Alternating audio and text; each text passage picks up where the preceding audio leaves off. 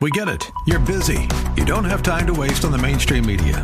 That's why Salem News Channel is here. We have hosts worth watching, actually discussing the topics that matter. Andrew Wilkow, Dinesh D'Souza, Brandon Tatum, and more. Open debate and free speech you won't find anywhere else. We're not like the other guys. We're Salem News Channel. Watch anytime on any screen for free 24 7 at snc.tv and on Local Now, Channel 525.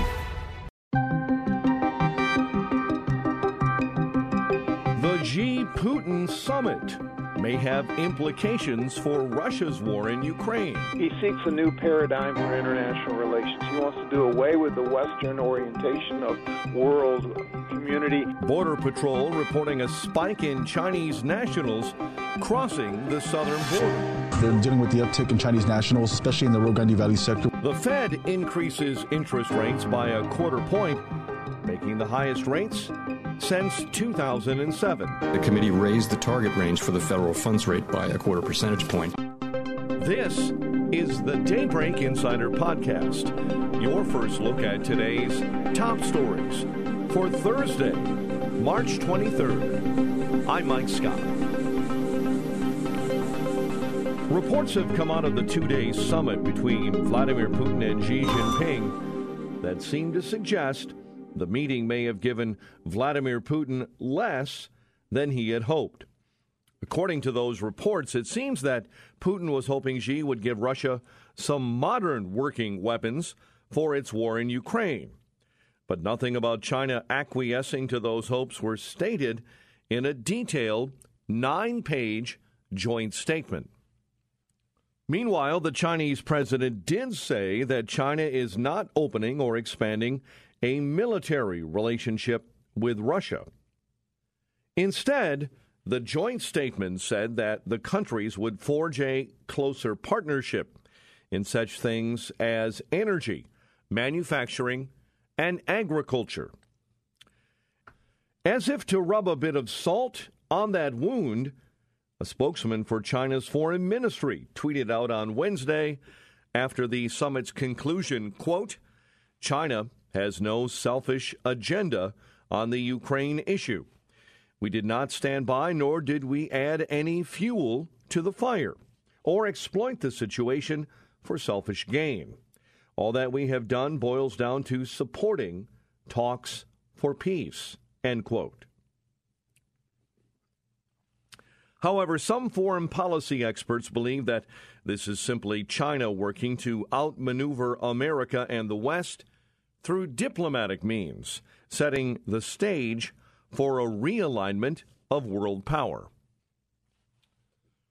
Colonel Robert Maginnis joined the Salem Radio Network, says that the Chinese president enjoys looking like he is a global statesman. We have firmly aligned China and Russia on a host of issues. Uh, it was a political win in the last couple of days for both uh, President Xi and Putin uh, clearly, uh, Xi pushed back at the United States, and now he enjoys uh, really an image uh, as a global statesman.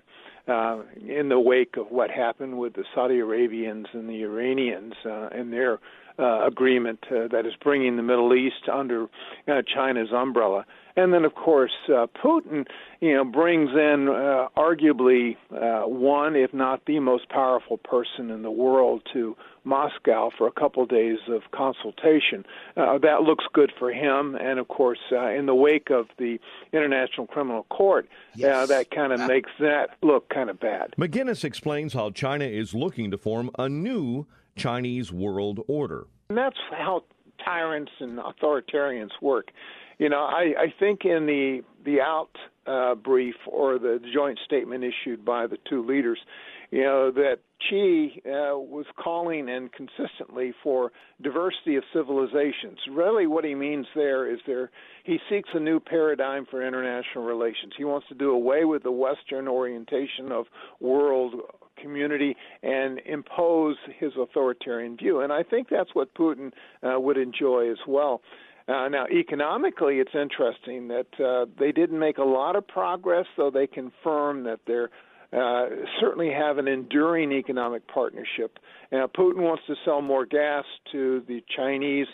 He promised 98 billion uh, cubic uh, meters of gas by 2030, uh, and he promises to build the Siberian 2 gas pipeline uh, through Mongolia into China. Uh, apparently, Xi didn't buy it yet, but I think eventually that they will. The retired colonel goes on to suggest that while Xi's peace plan will likely fail, ultimately, in the eyes of the world, China will walk away looking good, while the Biden administration looks bad. There's no real evidence that uh, China has agreed to provide lethal aid to uh, the to uh, the Russians for the continuation here, but he did criticize the West uh, for continuing to bolster Ukraine. Uh, he, of course, is expected in the next couple of weeks to call Zelensky and say, Look, I have this 12 point peace plan. Let's sit down. Let's talk about this. Um, unfortunately for Zelensky, it doesn't return the territory seized by Putin in the Donbass area, much less the Crimea. So that may be a non starter, but we'll have to wait and see. So there are a lot of outcomes here. I think that for the most part, uh, Putin and Xi look pretty good here, and the Biden administration and much of the West doesn't look all that good at the uh, you know as a result of this, these talks. Maginnis believes that the U.S. is in a Cold War with China. I think, in the broader sense here, Joe, uh, what we're seeing is a power play, and a power play by Xi, uh, of course, uh, to establish what I said earlier, the new paradigm for international relations. And we are indeed in a, a new Cold War. You know, I said that six years ago in Alliance of Evil, my uh, book in that year. And then, of course, here recently in Kings of the East, I said, look, uh, China is a, a major player in this world. It's trying to manipulate the world I- environment. And every evidence, and I've outlined 16, indicators of this new Cold War. And we have to recognize uh, things are changed from what they were a couple of years ago. We have to get serious about what's going on. Maginnis also says that the constant military assistance to Ukraine, while needed, may cause issues for the U.S. military down the line. Mr. Biden uh, issued an executive order weeks ago on uh, the Defense Industrial Act, which accelerates our effort to you know, supply our armed forces with hypersonic weapons, which hmm. both the Chinese and the Russians have already deployed. So that's a concern. And then, of course, uh, the, the new Defense Authorization Act that they're now negotiating, you know, really ups the industrial base to produce mm. far more uh, weaponry. And of course, we're buying weapons from other nations around the world so we can keep supplying the Ukrainians. So we need to recognize that, yes, uh, Ukraine is draining our arsenals. Uh, and that has implications for what we're facing in the Far East with Taiwan. Taiwan is of national interest because it makes 90% of all the microchips in the world. And if China takes over, then it cripples the industrial West. So these are all interconnected, and we can't ignore what's going on in downtown Moscow, much less in Beijing. Experts say that China's economic assistance will keep the Russian army in the fight, meaning the war in Ukraine will likely last for a while longer. Two teachers at a Denver high school are recovering after being shot on Wednesday morning. Daybreak Insider's Mike Hempen takes a look at details on this story. Denver police say two faculty members at East High School were taken to the hospital after the shooting. The suspect remains at large. It's not known if the shooting happened inside or outside the school, but authorities say the school was placed on lockdown as police investigated. Earlier this month, students from East High School skipped class and went to Colorado's state capitol to demand stricter gun laws. This followed the death of a classmate who was shot while sitting in a car near the school. I'm Mike Hempen. Customs and Border Patrol personnel have released a report that shows busloads of Chinese nationals crossing illegally into the U.S. on the southern border. A 900% increase of migrants from the communist regime in a year. Officials say that across the southern border there were 55 encounters of Chinese nationals in February of 2022, while there were 1,368 in February of 2023. While in fiscal year 2021 there were 450 encounters of Chinese nationals overall, in fiscal year 2022 there were over 1,100. So far this fiscal year, there have been 4,300 since October. Lieutenant Chris Olivares of the Texas Department of Public Safety says the Rio Grande area is seeing the highest uptick in Chinese nationals coming across the border. They're dealing with the uptick in Chinese nationals, especially in the Rio Grande Valley sector, which is unusual. Before, we would never see this many Chinese nationals coming across this area here. Reporter Jorge Ventura says that the drug cartels are taking advantage of the sizable amount of money Chinese nationals are willing to pay to come into the U.S. illegally. Border Patrol right now is apprehending Chinese nationals at record numbers. Now, compared to last year, they're already seeing a 900% spike in Chinese national apprehensions. The reason why that's so significant is because Chinese nationals are a viable commodity to the cartels. They're willing to pay up to $35,000 to be smuggled into the U.S., and it's creating a unique challenge for U.S. Border Patrol. Ventura met up with one of the illegal Chinese migrants and, through an interpreter app, he was able to learn how he was able to come into the United States. We saw the firsthand number of Chinese migrants making the journey. Did you just arrive here in the United States? Communicating through a translator app yeah, yeah, yeah, yeah, yeah. Today. Zhang Kaiyu is one of those individuals.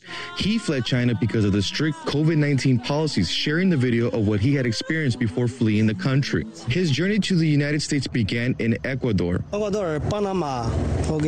From there, Zhang made his way to Necoclí, Colombia, where smugglers coordinated his travel on the boats to Panama and passed through the Darien Gap. Zhang was issued a temporary visa in Mexico before finishing his journey over the wall and into the U.S. Speaking through his translator app, the illegal Chinese migrant says he simply wants American freedom. Why did you decide to come to America?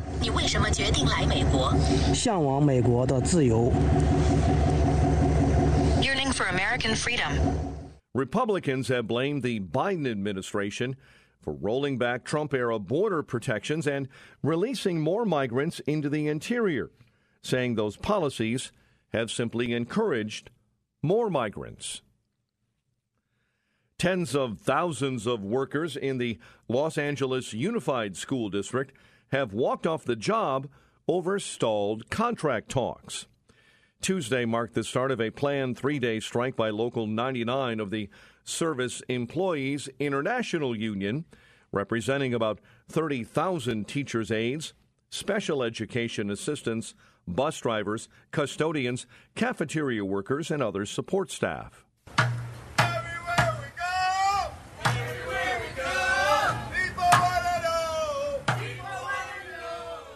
They've been joined in solidarity by teachers, shutting down the nation's second largest school system they are demanding better wages and increased staffing. District Superintendent Albert Carvalho says the union is refusing to negotiate. While United Teachers Los Angeles President Cecily Cruz says teachers are backing the demands of the striking school staffers. We will stand united, 65,000 members strong until LAUSD and Superintendent Alberto Carvalho give respect to the education workers that keep our schools running and our children safe. White House Press Secretary Karine Jean Pierre says President Biden supports workers' right to strike. Uh, you hear the president talk about how he supports uh, the collective bargaining process, and that is something that he will continue to do. Uh, we urge both sides to work in good faith toward a mutually acceptable solution so that there can be a quick resolution and the kids and school employees can get back to where they want to be, which is in schools. Some critics believe that while they sympathize with the support staff's desire for higher wages, they are concerned about keeping children out of school who have already suffered a major loss of education during COVID. Madeline Leesman writes in townhall.com According to the National Assessment of Educational Progress, math and reading scores among nine year olds fell across all race and income levels in the past two years, though they were significantly worse among low ranking students. In other words, students who were falling behind in school before the pandemic were now even more behind. End quote.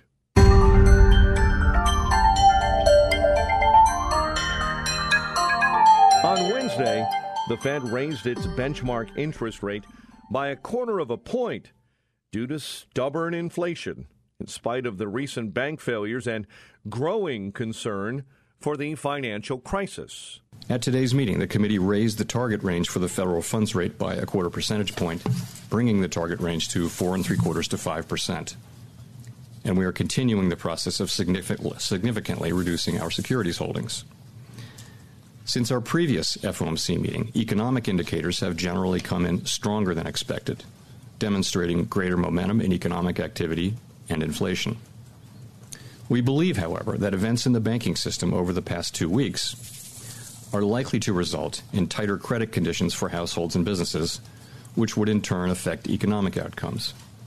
It is too soon to determine the extent of these effects, and therefore too soon to tell how monetary policy should respond. As a result, we no longer state that we anticipate that ongoing rate increases will be appropriate to quell inflation.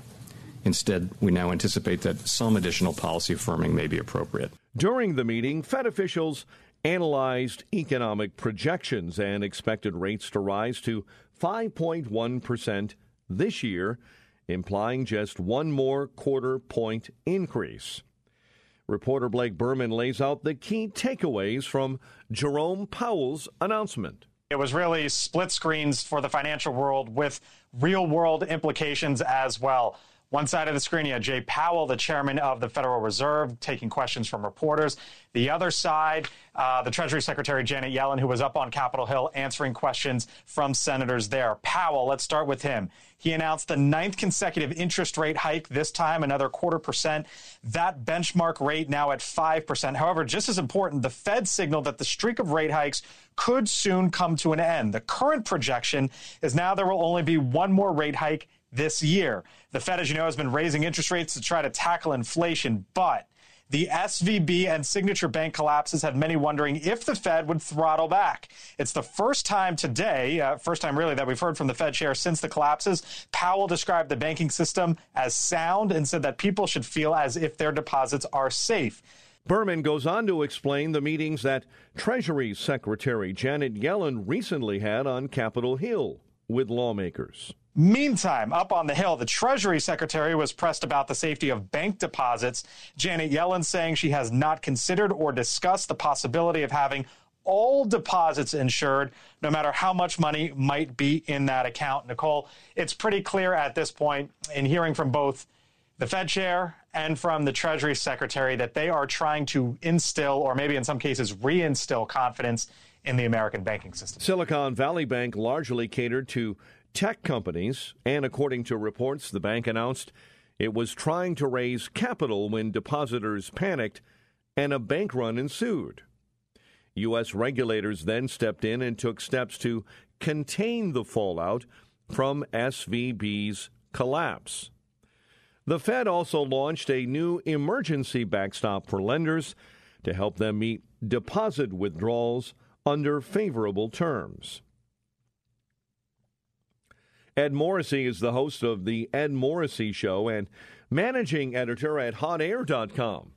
Says that some of the proposals that Democrats like Senator Elizabeth Warren are proposing will only cause more harm to the economy in the future. After the collapse of Silicon Valley Bank and its well connected venture capital interests, pressure mounted for the federal government to make everyone whole regardless of FDIC insurance caps.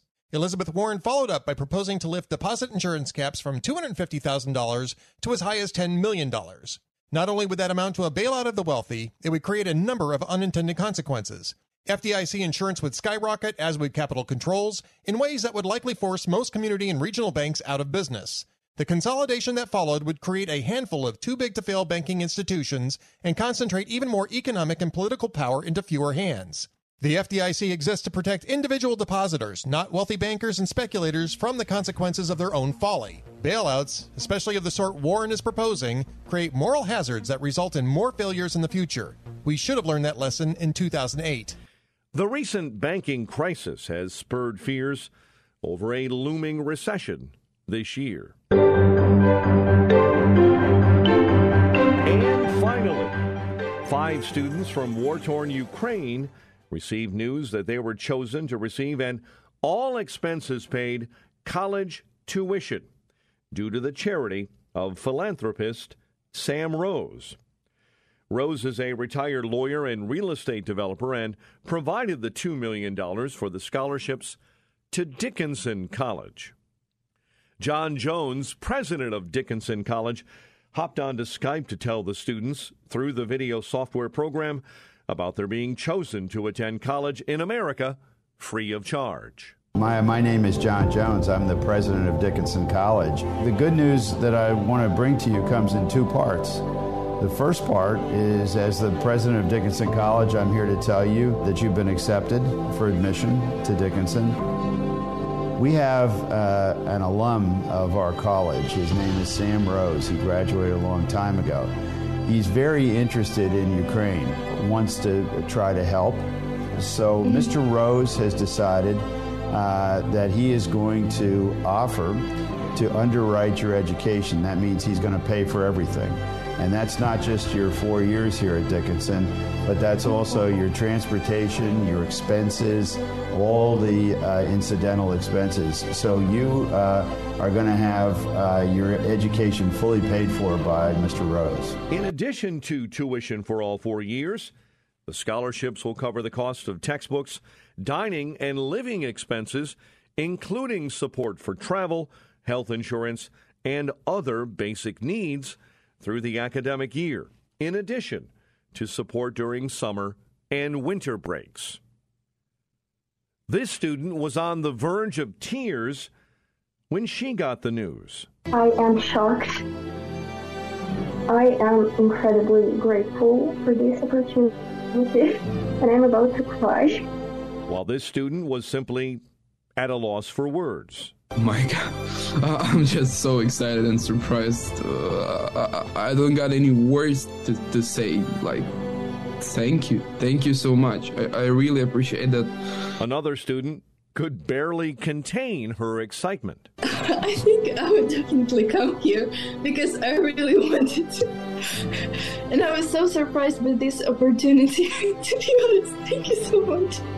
I really, really appreciate it. Dickinson has a long history of supporting students around the world facing strife, including through the Conflict Zone Student Support Fund, which assists international students whose demonstrated financial need has increased because of extreme violence or war in their homeland. Subscribe to the Daybreak Insider podcast at Apple or Google Podcast, Spotify, or SalemPodcastNetwork.com. Get our companion Daybreak Insider newsletter each morning at daybreakinsider.com. Ongoing coverage of breaking news and commentary at srnnews.com and townhall.com. Thanks for starting your day with us. I'm Mike Scott.